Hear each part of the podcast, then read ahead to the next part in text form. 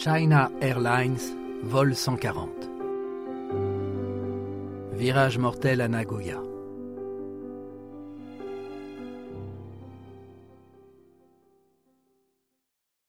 Les enquêteurs ne comprennent pas comment un avion aussi sophistiqué a pu s'écraser aussi brutalement.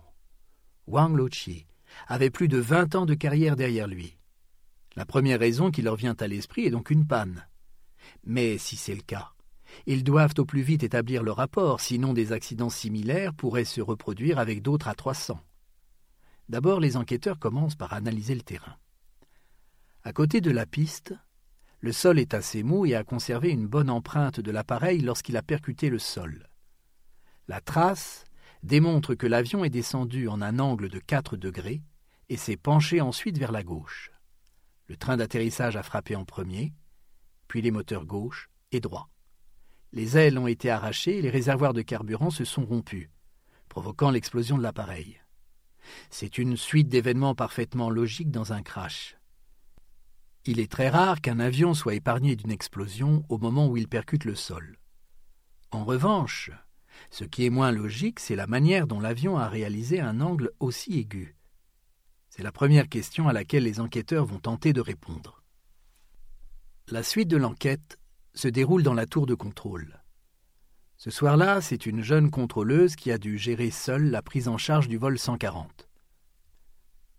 Cependant, elle ne leur fournit pas plus d'explications. Elle leur passe simplement les messages qu'elle a adressés à la 300 au moment de son approche de l'atterrissage. Les enquêteurs y entendent clairement l'autorisation d'atterrir en piste 34L.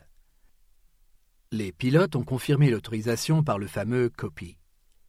Puis la contrôleuse demande à l'appareil de ralentir à 180 nœuds, lorsqu'elle s'est rendue compte que son radar indiquait un autre avion en train de décoller à quelques centaines de mètres de là. Puis, la communication s'arrête. Elle affirme avoir vu l'appareil réaliser une remise des gaz. Lorsqu'elle a essayé d'établir le contact avec le cockpit pour comprendre cette manœuvre inhabituelle, elle n'a obtenu aucune réponse. Quelques secondes plus tard, elle a constaté le crash les enquêteurs s'attendaient à recevoir d'importantes révélations. Cette investigation à la tour de contrôle n'a fait qu'accroître le mystère. Il est grand temps pour ces hommes de retrouver l'enregistreur des paramètres et l'enregistreur vocal du cockpit. La découverte des boîtes noires se fait sans encombre, mais leur décryptage pourrait durer plusieurs semaines. En attendant, plusieurs pièces sont envoyées dans un centre de recherche aéronautique pour que des ingénieurs se penchent sur l'examen du moteur. Si ce dernier présentait un défaut, il serait tout à fait logique que l'avion ait pu chuter brutalement. L'examen du noyau du moteur permettrait de trouver des signes d'extinction du moteur en plein vol. Celui-ci est particulièrement abîmé par un incendie extérieur qui s'explique par la surtension du moteur. À haute altitude, le moteur peut caler le compresseur, faisant surgir une flamme. En revanche, il n'y a aucun signe d'explosion ou d'incendie interne au moteur. Les pales du moteur ne se sont pas non plus arrêtées de tourner. Conclusion si le moteur est en parfait état, alors l'accident provient probablement d'un défaut au niveau des ailes. La position des lattes et les volets mobiles situés à l'avant et à l'arrière des ailes doit être correctement adaptée à la vitesse de l'avion. Ces dispositifs sont spécialement conçus pour ralentir l'avion. Si ces lattes et volets n'ont pas fonctionné correctement, cela peut expliquer pourquoi l'avion a subitement accéléré. Les pilotes auraient très bien pu oublier de changer l'angle des volets pendant la poussée. C'est une erreur extrêmement rare, mais la méprise humaine n'est pas non plus écartée de l'enquête. Le seul moyen de pouvoir vérifier le bon réglage des ailes, c'est l'examen des vis de calage. Leur position permet de déterminer le réglage des ailes avant l'impact. Mais après plusieurs heures d'examen, les ingénieurs doivent se rendre à l'évidence. Les ailes ne possédaient aucune anomalie. Les enquêteurs attendent toujours le décryptage des boîtes noires qui ne leur sont toujours pas parvenues. Pour essayer de gagner du temps, les autorités japonaises font appel à l'industriel Airbus pour leur venir en aide. Le constructeur français leur envoie un expert technique qui connaît par cœur la 300. Dans le cadre d'une enquête pour un crash d'avion, le constructeur est toujours dans l'obligation de déterminer la navigabilité de leurs engins. S'il s'avère que des défauts de fabrication ont causé la mort de ces passagers, et que ces derniers auraient dû être détectés avant et corrigés, la faute sera rejetée sur Airbus. L'expert technique confirme que le moteur et les volets des ailes ne sont pas la cause de l'accident. Il pense que l'examen du cockpit et particulièrement de ces différents instruments pourrait faire avancer les choses un peu plus rapidement. La position des manettes et des différents boutons du tableau de bord pourrait donner des réponses. Cependant, L'expert est forcé de constater que les leviers de poussée et les différentes commandes sont dans la bonne position pour permettre une poussée en cercle. En somme, l'avion est correctement configuré pour permettre au pilote d'atterrir normalement. Mais alors, comment expliquer que le vol 140 n'ait pas atterri sur la piste alors que toutes les conditions étaient réunies pour pouvoir le faire? Pourquoi le commandant de bord a pris la décision de stopper la procédure d'atterrissage? Quelques jours plus tard, les données de l'enregistreur de vol sont enfin accessibles. Celle-ci révèle en premier lieu le déclenchement d'une alarme d'avertissement. Elle est programmée pour retentir lorsque la manœuvre d'atterrissage est dangereuse. En comparant l'heure à laquelle elle s'est déclenchée et les informations données par la tour de contrôle, ils comprennent que le déclenchement s'est produit à la suite des turbulences de sillage. Quelques secondes après, l'avion ralentit de 170 nœuds comme l'annonce le commandant de bord, puis l'alarme s'arrête. Les turbulences s'estompent et le vol 140 descend en dessous des mille pieds. Toutes les conditions sont effectivement réunies pour que le copilote Wang effectue son atterrissage en toute sécurité. Puis arrive la donnée révélant la raison de la soudaine poussée de puissance de l'appareil. L'appareil répond simplement à une action ordonnée par le commandant de bord. Il s'avère que cette poussée est contrôlée par le mode automatique de l'avion. Cependant, les enquêteurs ne comprennent pas pourquoi Meng puis Wang ont tenu à se battre contre le pilotage automatique qu'ils ont eux-mêmes déclenché. À ce stade de l'enquête, les données de l'enregistreur vocal ne leur sont pas encore parvenues. Les enquêteurs basent leur investigation sur les différentes données numériques des paramètres de vol, seconde après seconde.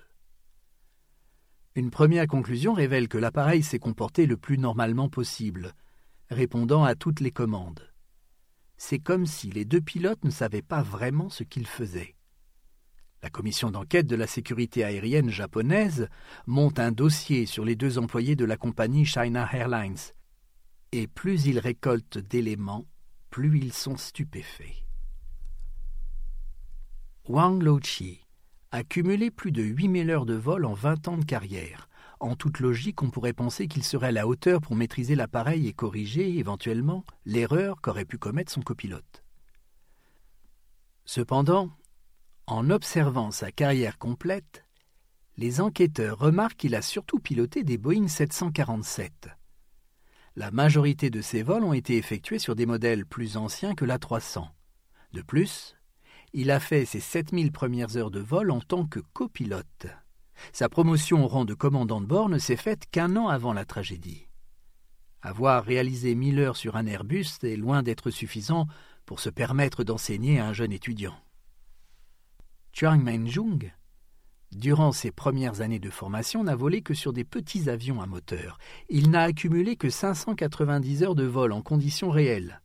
Les enquêteurs ne comprennent pas du tout pourquoi China Airlines a confié les manettes d'un Airbus A300 à un jeune pilote, aussi peu expérimenté. Finalement, les pilotes ne connaissaient peut-être même pas les commandes de l'avion.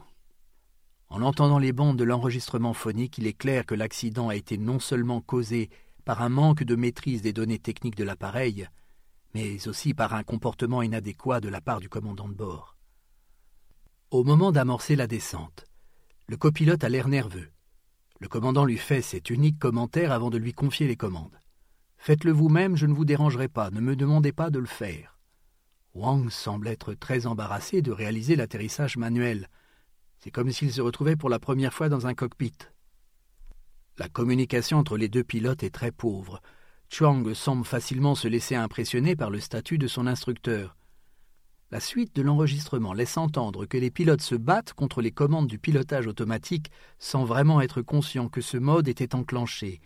L'un pousse sa commande vers l'avant, pendant que l'autre pousse la sienne vers l'arrière, sans qu'aucun échange ne se produise. L'enquête se termine sur une conclusion édifiante. Le commandant de bord Wang Longqi et l'officier Chang Menjung ont provoqué le décrochage de l'appareil par manque d'expérience. L'Airbus A300 est doté d'une indication sur l'écran de bord qui signifie que le mode automatique est déclenché. Cependant, il semblerait que les deux pilotes n'aient pas été en mesure de la déchiffrer. Le simulateur sur lequel Wang s'était entraîné des centaines d'heures avant de passer aux commandes de l'A300 ne comportait pas de système d'automatisation. Pire, la compagnie China Airlines avait choisi de l'envoyer en formation à Bangkok. Or, il s'est avéré que là-bas, la configuration des avions d'entraînement est différente. Les commandes sont inversées. Un expert en aviation a décrété que dans la panique, il était fort probable que le commandant de bord ait appliqué la même conduite qu'en simulateur. En voulant faire descendre l'avion qui gagnait de l'altitude, il a poussé la commande alors que sur l'A300, il fallait la tirer. Après que la compagnie China Airlines a été condamnée à verser des dédommagements aux familles des victimes, l'administration de l'aéronautique civile de la République de Chine a imposé la modification des ordinateurs de contrôle de vol sur les Airbus de la compagnie. Quelques mois plus tard, une nouvelle enquête a révélé que l'accident aurait peut-être été évité si China Airlines avait fait réaliser les modifications nécessaires à la suite d'un incident survenu sur un Airbus A300 en septembre 1993. À l'époque, la société française avait proposé à la compagnie de rappeler ses appareils pour permettre au constructeur de l'ordinateur de bord d'ajuster son mode de pilotage automatique. Ce dernier doit se désactiver automatiquement lorsqu'un pilote reprend les commandes de l'appareil. Une mise à jour qui aurait en effet bien servi aux deux pilotes de la compagnie. Aujourd'hui, le vol 140 n'existe plus. Il a été remplacé par le vol 150 qui effectue toujours sa navette entre Taipan et Nagoya. Les sept rescapés de l'accident se rendent régulièrement au mémorial de Kasuge pour rendre un hommage aux victimes et remercier le destin de leur avoir attribué les rangées les moins impactées par le crash.